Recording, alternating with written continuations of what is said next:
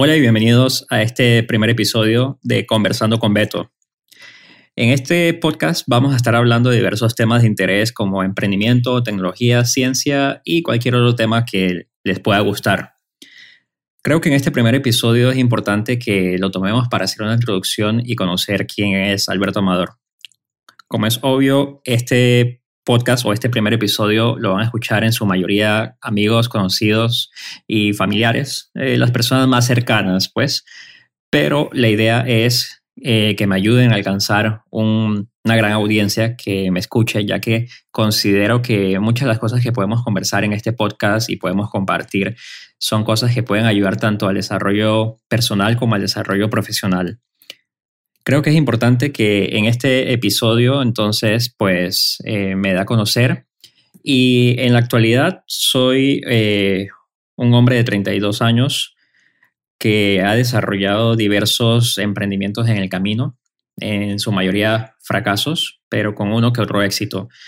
Eh, el más reciente y que ya ha cumplido 10 años es mi empresa de servicios de reparación de tecnología y que creo que es una historia eh, súper interesante para ustedes, de, puede ser de motivación, otros para arrancar, otros para de repente sacar algunas ideas. Esto, eh, cómo empecé este negocio, es algo que vamos a estar hablando en alguno de los episodios y es interesante porque es un negocio que empecé con 500 dólares y en tan solo 2.5 años logré facturar 2 millones de dólares en esta empresa, siendo solamente tres personas en el negocio. Pero hoy no vamos a hablar de este tema. Hoy vamos a hablar de dónde, eh, de dónde apareció, dónde, cuándo apareció Alberto Amador. Y bueno, nací un 27 de agosto de 1988 en Costa Rica y a los nueve años me tocó migrar con mi papá y mi mamá a Panamá. Esto se da a que mi papá se le aparece una oportunidad pues para trabajar en una empresa en Panamá principalmente enfocado en lo que es eh, alimentos y bebidas. Y eh, esta empresa es realmente un club, uno de los clubes más reconocidos de la región y que pues algunos alguno de ustedes ya se imaginarán o ya dedujeron cuál es este, este lugar y lo más probable es que estés en, lo correcto. Entonces, eh, cuando esta oportunidad se da, pues migramos a Panamá y básicamente hasta el sol hoy sigo aquí. Sin embargo, regresemos a cuando tenía nueve años y los años, pues, eh, mis primeros años de vida en Costa Rica. Mi vida de niño fue una vida donde crecí en un barrio, digamos, de clase media, casi raspando clase media baja, por lo menos así lo recuerdo yo. Y crecí con, digamos, con no muchas expectativas de la vida, porque algo que he analizado ahora es que cuando uno no tiene acercamiento con personas que tienen muchas experiencias, personas que han viajado mucho, personas que han estado en ambientes sociales donde se ve mucha, digamos, riqueza y demasiados lujos. Eh, uno no tiene mucha aspiración, uno puede que no tenga mucha aspiración en la vida porque no conoces de ese tipo de cosas. Entonces, de niño yo solamente me recuerdo que me dedicaba a lo que básicamente cualquier niño haría, que es jugar, divertirse y no pensar en ninguna de esas cosas. Sin embargo, el cambio en mi vida en ese tema se dio creo que muy temprano en mi adolescencia, porque ya una vez estando en Panamá, eh, pues empecé a, digamos que a rozarme y a estar con todo tipo de personas. Antes de entrar de lleno en ese tema, también les, les comento que no fue tan fácil hacer migrar para Panamá y más cuando tenía nueve años, ya que saben empezar un nuevo año escolar con una cultura completamente diferente, con un idioma, bueno, eh, obviamente es español, pero con diversas frases, diversas tonalidades, cosas que para un niño son como que totalmente confusas. Y sí fue interesante porque recuerdo que los primeros meses fueron difíciles, ya que se burlaban bastante de mi forma de hablar, las palabras que utilizaba para expresarme. Sin embargo, eh, esto creó algo curioso en mí, porque lo que hizo fue que yo intentara una forma de conectar con mis amiguitos del salón y la manera que lo logré hacer fue empezar a, empezar a ayudarlos. O sea, los ayudaba cuando tenían algún problema en el que yo, siendo un niño, los podía ayudar, no sé, ahorita no les tengo un ejemplo, pero sí recuerdo que sí sabía que alguno de ellos estaba pasando por algún problema familiar o yo veía que algo raro estaba pasando y ojo, tenía nueve años y ya tenía de repente esta madurez de ver, de ver ese tipo de problemas. Eh, se lo comentaba a mis padres y de alguna forma pues intentábamos ayudar. Y así fue como empecé a hacer amigos en la escuela. Algunos de ellos todavía siguen siendo muy buenos amigos míos. Y bueno, en el camino esto me llevó, pues, como les digo, a seguirme rozando con todo tipo de gente. En la escuela donde yo estaba era una escuela, eh, digamos que la mayoría de las personas eran igualmente de clase media o clase media baja. Sin embargo, por la posición que tenía mi papá, sí nos tocaba, por ejemplo, los fines de semana cuando estábamos en familia y salíamos a algún lugar, a algún restaurante, me tocaba conocer pues personas de alto perfil y que yo veía y decía, wow, yo quiero hacer las cosas que ellos hacen o tener los carros que ellos tienen. Y empecé a observar todo este ambiente completamente diferente al que yo conocía. Ya a los 12 o 13 años comencé uno que otro negocio de niño que vender alguna cosa por ahí, otra cosa por acá. Recuerdo que a los 14, no, como a los 13, 14 años empecé, eh, porque siempre me gustó mucho la tecnología, entonces empecé a comprar piezas de computadora y armarlas yo mismo o a reparar computadoras de, algunos amigos. Y también ya había adquirido bastante conocimiento en lo que era la programación HTML para hacer páginas web. Y ya desde muy joven también empecé en este mundo de desarrollar, digamos que páginas web y, ciertas cosas. Así que sí, era el clásico niño geek. Pero eh, a esta corta edad también hay un momento importante que fue cuando desarrollé un servidor para un videojuego que era muy famoso en el momento, un videojuego de computadora. Considero que este fue uno de mis primeros éxitos, no porque me dio mucho dinero, sino porque fue lo que me hizo darme cuenta de que si yo me proponía algo y solamente trabajaba y trabajaba y trabajaba, lo lograba, porque construir esto me tomó un mes prácticamente trabajando toda la noche y toda la madrugada sin que mis papás se dieran cuenta. O sea, yo me acostaba a dormir supuestamente a las 9, 10 de la noche pero me quedaba hasta las 3, 4 de la mañana en la computadora, que por suerte la tenía en el cuarto, eh, trabajando en esto, hasta que con un mes después más o menos lo lancé y fue un éxito con más o menos 100 jugadores eh, al mes, ya que era un juego online, un juego en línea. Y bueno, más adelante en el camino, eh, las cosas en casa pues se pusieron a poner un poquito difíciles con el tema económico. Digamos que era como una montaña rusa, de repente estábamos muy bien y de repente veía a mis papás muy preocupados por la situación económica y esto creaba mucha confusión en mi cabeza porque es como que no sabes eh, de qué lado eres. O tienes dinero y compartes con gente de dinero, o no tienes dinero y compartes con gente que no tiene dinero, o estás en el medio y compartes con gente del medio, pues porque es raro, ¿saben? Que no todos tienen como que las mismas costumbres, no hablan de los mismos temas, entonces para a mí me tocaba lidiar con todo y a veces me sentía como que no era parte de ningún, de ningún grupo, que eso lo hacía incómodo. Pero bueno, siguió avanzando el tema de cuando cumplí 15 años, o no, de hecho, antes de cumplir los 15 años también eh, me dio apendicitis. Y esta enfermedad, pues, perdón, esto se complicó porque se me reventó el apéndice justo antes de llegar al hospital y esto creó una complicación que hizo que quedara hospitalizado por dos semanas y casi, casi eh, no sobrevivió. Entonces, esto fue algo que me marcó mucho en la vida también, algo que hablaremos en otro episodio en específico, porque creo que tiene buenas eh, enseñanzas, buenas cosas que, sacar de esa experiencia. Pero lo que quiero informarles o comentarles ahorita es de que esa, desde ese momento la situación eh, empeoró en mi casa por el tema de que eh, obviamente hubieron muchos gastos médicos y cosas que vinieron después a raíz de este, de esta enfermedad o este problema que tuve eh, de salud. Cuando ya cumplí los 17 años, ya en sexto año del colegio, mi papá decide renunciar a la empresa en la que estaba trabajando, pues estaban pasando cosas que no iban con, digamos, con su código moral. Y él decide renunciar y cuando él decide renunciar, obviamente para mí fue como que, wow, ¿qué pasó acá? O sea, ¿qué vamos a hacer ahora? Pero mi papá siempre fue una persona que trató de cubrir todas las necesidades que tuviésemos en casa. Fue un excelente padre en ese sentido y trató siempre de hacer de que no nos preocupáramos, de que siempre eh, pensáramos pues que íbamos a estar bien y que no nos iban a faltar por lo menos las cosas básicas. Entonces, eh, también algo que ocasionó esto en mí, ahorita que lo, que lo pienso, es que esto ocasionó como que un vínculo, como que yo pensase que siempre mi papá iba a estar ahí para mí. Eh, yo, como les digo, desde muy temprano quería o tenía un espíritu emprendedor, pero dentro de ese espíritu emprendedor mi papá era una parte fundamental de ese engranaje. O sea, siempre tuve el pensamiento de que cuando fuese ya mayor de edad iba a lanzar algún negocio formal, algo más importante junto con él. Él siempre fue parte de eso. Sin embargo, cuando, como les digo, cumplí 17 años, bueno, ya iba a cumplir 17, 18 años, perdón, eh, cuando me iba a graduar de, la escuela, eh, del colegio, perdón, me dieron de regalo de graduación mi primer carro. Y es interesante esto porque esto marcó un antes y un después. Como un adolescente, eh, casi adulto ya,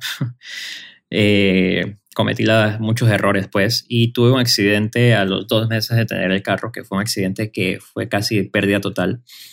Y eh, ese accidente hizo que mi papá tuviese que decirme, no te puedo ayudar y vas a tener que ver cómo vas a salir de este y cómo vas a pagar todos los daños de ese accidente. Y eso fue lo que me llevó a mí prácticamente a los pocos meses de haberme graduado de la universidad a eh, buscar un trabajo. Ya yo estaba, perdón, a graduarme del colegio y ya estaba en la universidad. Entonces esto me obligó a buscar, a buscar trabajo. Y este trabajo pues lo mantuve por un tiempo eh, hasta que decidí emprender el negocio del que les hablaba, iRepair. Pero eh, en este lapso, en estos años, que fueron aproximadamente tres años, eh, la salud de mi papá, pues digamos que no estaba muy bien, hasta que en diciembre del 2009 le diagnosticaron cáncer y estuvo nueve meses con nosotros. Esto fue algo que a mí me marcó pues muchísimo porque él para mí era como mi mejor amigo. Y bueno, fue una etapa difícil. Aparte de eso, eh, nosotros solamente éramos mi papá, mi mamá y yo toda mi familia, el resto de la familia, incluyendo mis otros tres hermanos, somos cuatro en total en la casa, eh, pues vivían en Costa Rica, aunque miento, uno de ellos en ese preciso momento estaba en Panamá eh, porque el trabajo lo mandó acá por algunas cosas. Y bueno, ese, de hecho la muerte de mi papá, él la, vivió junto a mí y mi mamá acá. Pero ese momento marcó eh, una diferencia porque como les decía, él era un vínculo importante en el sentido de, wow, eh, tengo el apoyo de él, siempre va a estar ahí para mí y cuando vaya a hacer un negocio, él va a ser parte de ese negocio. Sin embargo, pues fallece en el 2010 y mi mamá y yo quedamos en el limbo prácticamente, como que ahora qué vamos a hacer, pues mi mamá siempre fue ama de casa, no toda la vida, pero eh, trabajó muy, muy, muy pocos años de su vida cuando era joven eh, hasta que conocí a mi papá, se casaron y son la clásica, el clásico ejemplo de la familia de que el padre es todo el soporte económico, mientras que la madre siempre se tiene que quedar en casa con sus hijos.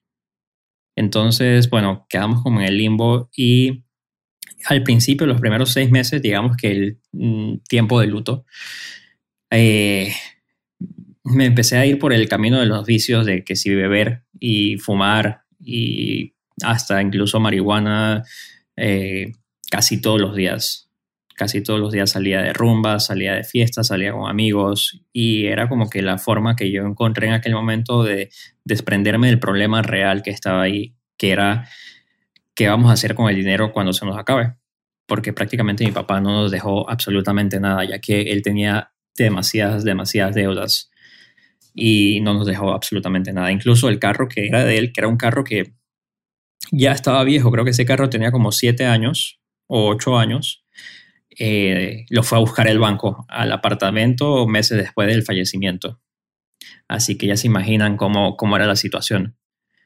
Así que digamos que cuando pasaron como seis meses de estar en esos vicios y esas cosas, eh, llegó un punto de quiebra en mi vida en el que yo me doy cuenta que las cosas no están bien, que si no tomo acción, pues las cosas van a empeorar. Y ahí fue donde me puse un stop y me dije, yo quiero seguir con este tipo de vida o quiero algo diferente para mí. Y dije, ¿sabes qué? Yo quiero algo diferente y yo creo que soy capaz, porque ya en el pasado he logrado varias cosas que me he planteado y lo he logrado. Y ese fue el momento en el que yo tomé la decisión de empezar pues eh, una estrategia y un plan, que fue lo que me llevó a hacer mi primer negocio formal. Y más o menos como creo que fueron unos 10 meses después, casi un año después del fallecimiento de mi papá, tomé la decisión de renunciar al trabajo que ya tenía y empezar mi propio negocio.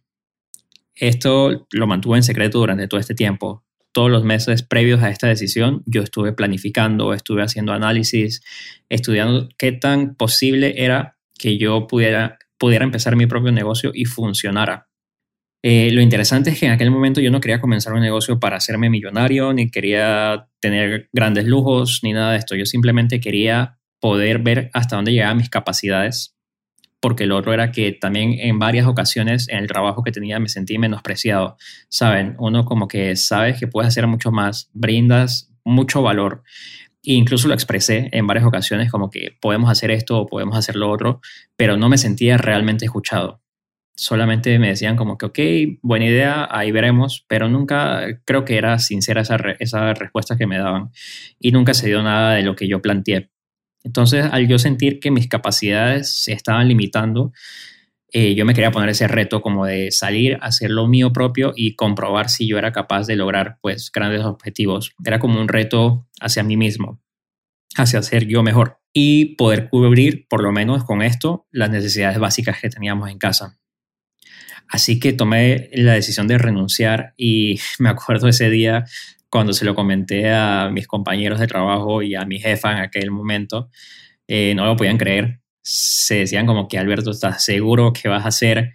¿Estás dejando algo estable o algo seguro por algo inseguro? Y yo me sentía por dentro, o sea, como que esto no, no me ocasionaba ningún tipo de temor. Yo me sentía muy seguro de mí mismo en ese momento, pero creo que era porque llevaba ya varios meses de preparación. Y precisamente también el mantenerlo en secreto era para eso, para que no los comentarios de las demás personas no me afectaran y no ocasionaran como que un cambio de opinión. Esa noche que renuncié, eh, se lo comuniqué a la familia. En aquel momento estaba, como les dije, mi, eh, perdón, mi hermano y mi mamá. Mi mamá entró en pánico y era como que, ¿estás seguro? Y si no funciona, ¿qué, qué vas a hacer? Prométeme que si no funciona vas a regresar a trabajar. E incluso eh, para aquel momento yo tenía pareja y me acuerdo que me dijo lo mismo, como que estás loco, ¿qué vas a hacer? No es posible que tomes esa decisión así. si en a los primeros dos meses no te funciona, promete que vas a buscar trabajo. Y yo a todos les dije sí, sí, yo voy a buscar trabajo y yo tengo un plan B. Y eso realmente era mentira porque yo sí me prometí que yo lo iba a empezar y lo iba a hacer funcionar. Y si no funcionaba, iba a cambiar de estrategia, pero que tenía que funcionar. Y eso también no solamente era por la preparación que yo me hice a mí mismo, pues durante varios meses previos a esto, sino que también consumí material importante, que eso es otra cosa que no les había dicho empecé a leer varios libros sobre éxito, sobre emprendimiento, eh, varios libros de Robert Kiyosaki, etc. Y creo que eso todo me puso en, la, en, el, en el estado mental adecuado para llevar esto pues a cabo.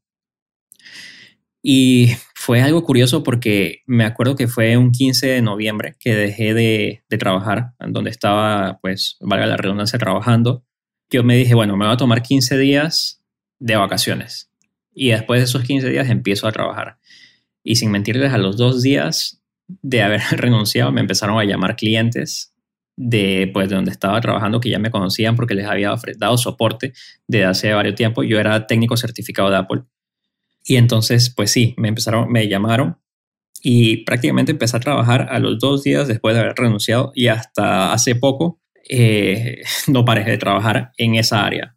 Y bueno, eh, lo interesante de todo esto es que a los seis meses de yo haber empezado el, emprendimiento, la idea de negocio, pues tuvo un éxito rotundo y ya estaba literalmente generando entre cinco y siete veces más lo que yo ganaba en mi salario anteriormente.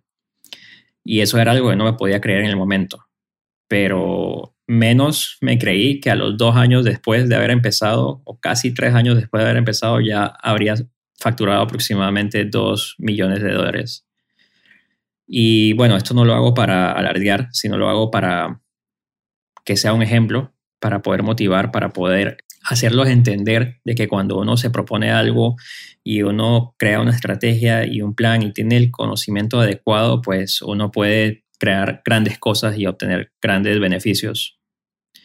Pero bueno, eso lo dejaremos para otro episodio. Siendo hablando con ustedes, también dirán, hey, ¿y ahora qué te dio por hacer este podcast? Pues yo creo que estamos en una nueva era digital 100%, donde tendremos que empezar a llegar a más y más personas por medio de este tipo de canales y ayudar a la mayor cantidad de personas posible a que puedan implementar y poner sus ideas y sus habilidades en práctica desde el Internet, que ese es mi objetivo final con esto. Aparte, pues como les dije, eh, este podcast se llama Conversando con Beto y la idea es que conversemos de diversos temas. Sin embargo, uno de mis áreas de expertise de mayor, pues creo que donde más puedo aportar es en el tema de emprendimiento, en el tema de negocios.